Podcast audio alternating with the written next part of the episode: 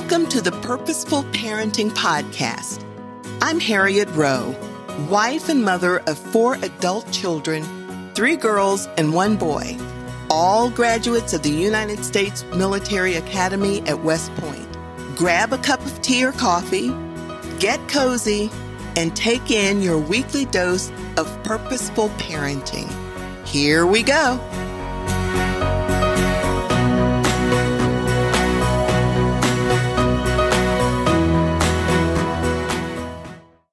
Welcome back to Parenting on Purpose. Last week, we talked about the importance of eating at least one meal together and five to six times a week if possible. And we took a look at a poem that a friend of mine had written that talked about the importance of eating and the memories that are made around the table. What I want to do this week is give you a few numbers because as we all know, there's always research that has been done almost about everything. And then I want to talk about some benefits for the family who eats together.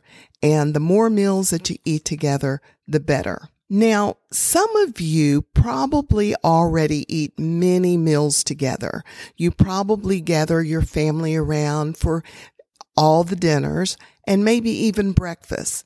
But I also know that there are a lot of us who will rush through breakfast. You're trying to get everybody out of the door to go to work or to go to school or to go to the babysitter. And breakfast can be very difficult, but dinner can be a real possibility. But when you look at your schedule, you might be saying, how on earth am I going to make this happen? Well, just like with everything, I'm going to tell you to start small. Perhaps maybe you can eat every Sunday together. Or what about Saturdays? Maybe you order a pizza and everybody sits down around the table and eat Saturday dinner together. The important thing is to decide that you're going to make a change and decide that you're going to have a time when everybody is around the table so that you can eat together. Now, as I mentioned, there have been studies done.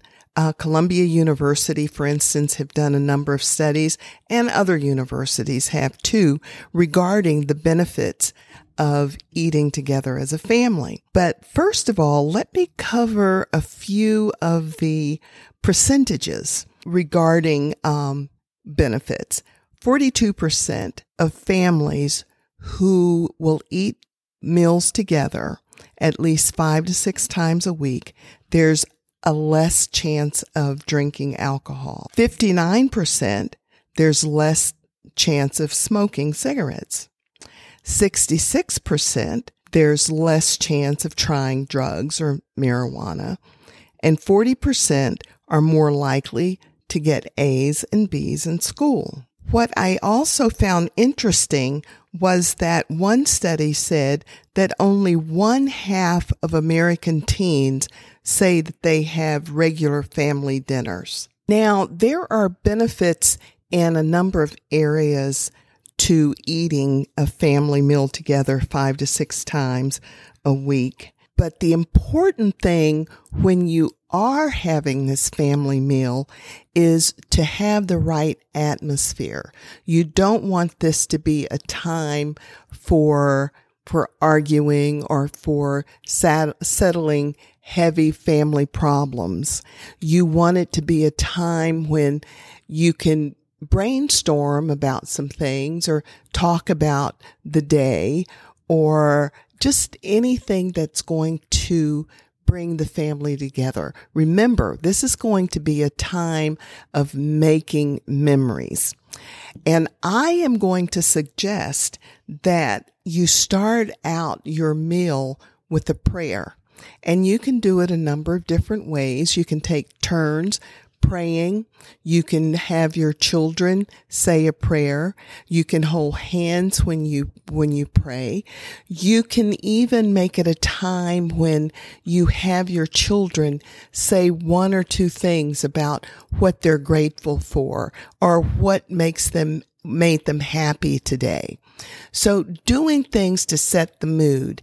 And another thing that can help set the mood for dinner time, and I'm sure you all have done this too, is to get the children involved. You might even have them one day a week say, Hey, you can decide what dessert we'll have, or you can decide what the main meal will be. And you can even have them helping you with it because more often than not, a child, if they've been involved in helping to cook, they're going to be more likely to try their own, um, their own recipe, their own meal. Okay.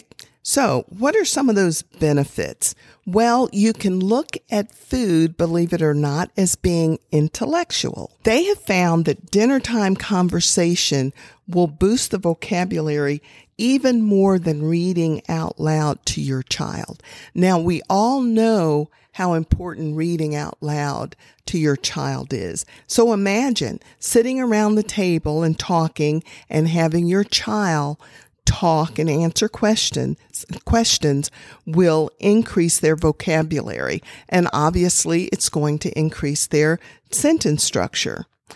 And the researchers also counted the number of rare words that children will use when they have been, when they are used to sitting around the table with their family members.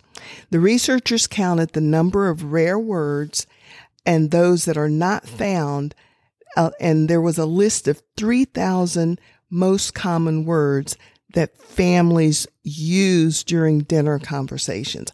Let me mention, say that again. That was a little confusing. The researchers counted the number of rare words, those not found on a list of 3,000 most common words that the families use during dinner conversations.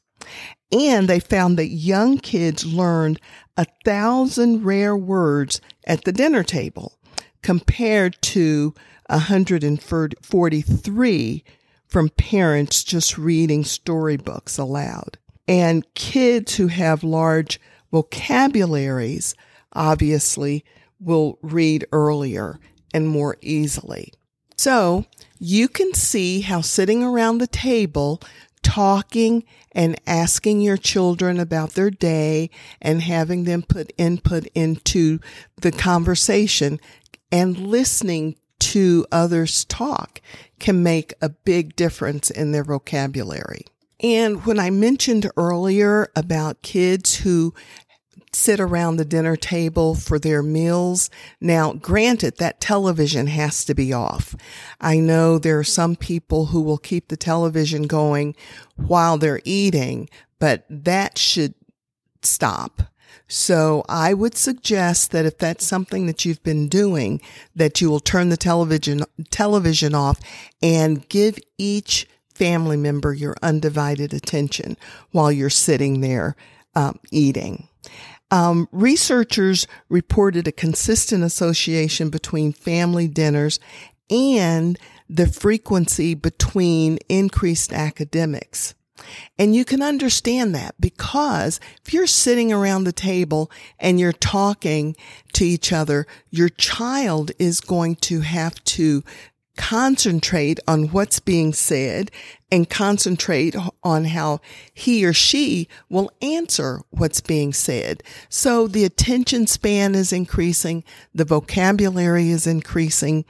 And that makes a big difference academically. Now, as you might imagine, families who spend time eating together five to six times a week or just consistently also tend to consume more fruits and vegetables. Now that's pretty obvious, right? Because if you are eating dinner five to six times a week, then you will not be hopping in and out of fast foods, right?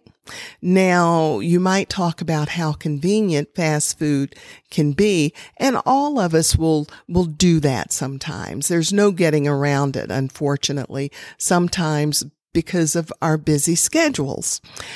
But That's where some of these things come in, like the crock pot or the Instant Pot. So doing things like that so that you will have the, the meal all set can make a difference and more fruits and more vegetables will be eaten as they sit around the table. Now, there are also some emotional benefits that are gained from these family meals. And you can probably see why that would be the case. Think about it. Lower anxiety.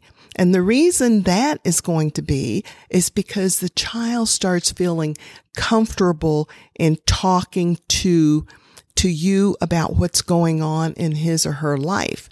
And you are helping him or her to figure out how to deal with some of the challenges. Now, once again, it's not going to be uh, dinner shouldn't be this heavy thing where you're you're talking about all the problems but every now and then challenges will arise and when you're talking about what happened at school you're first grader might say, well, Billy took my pencil.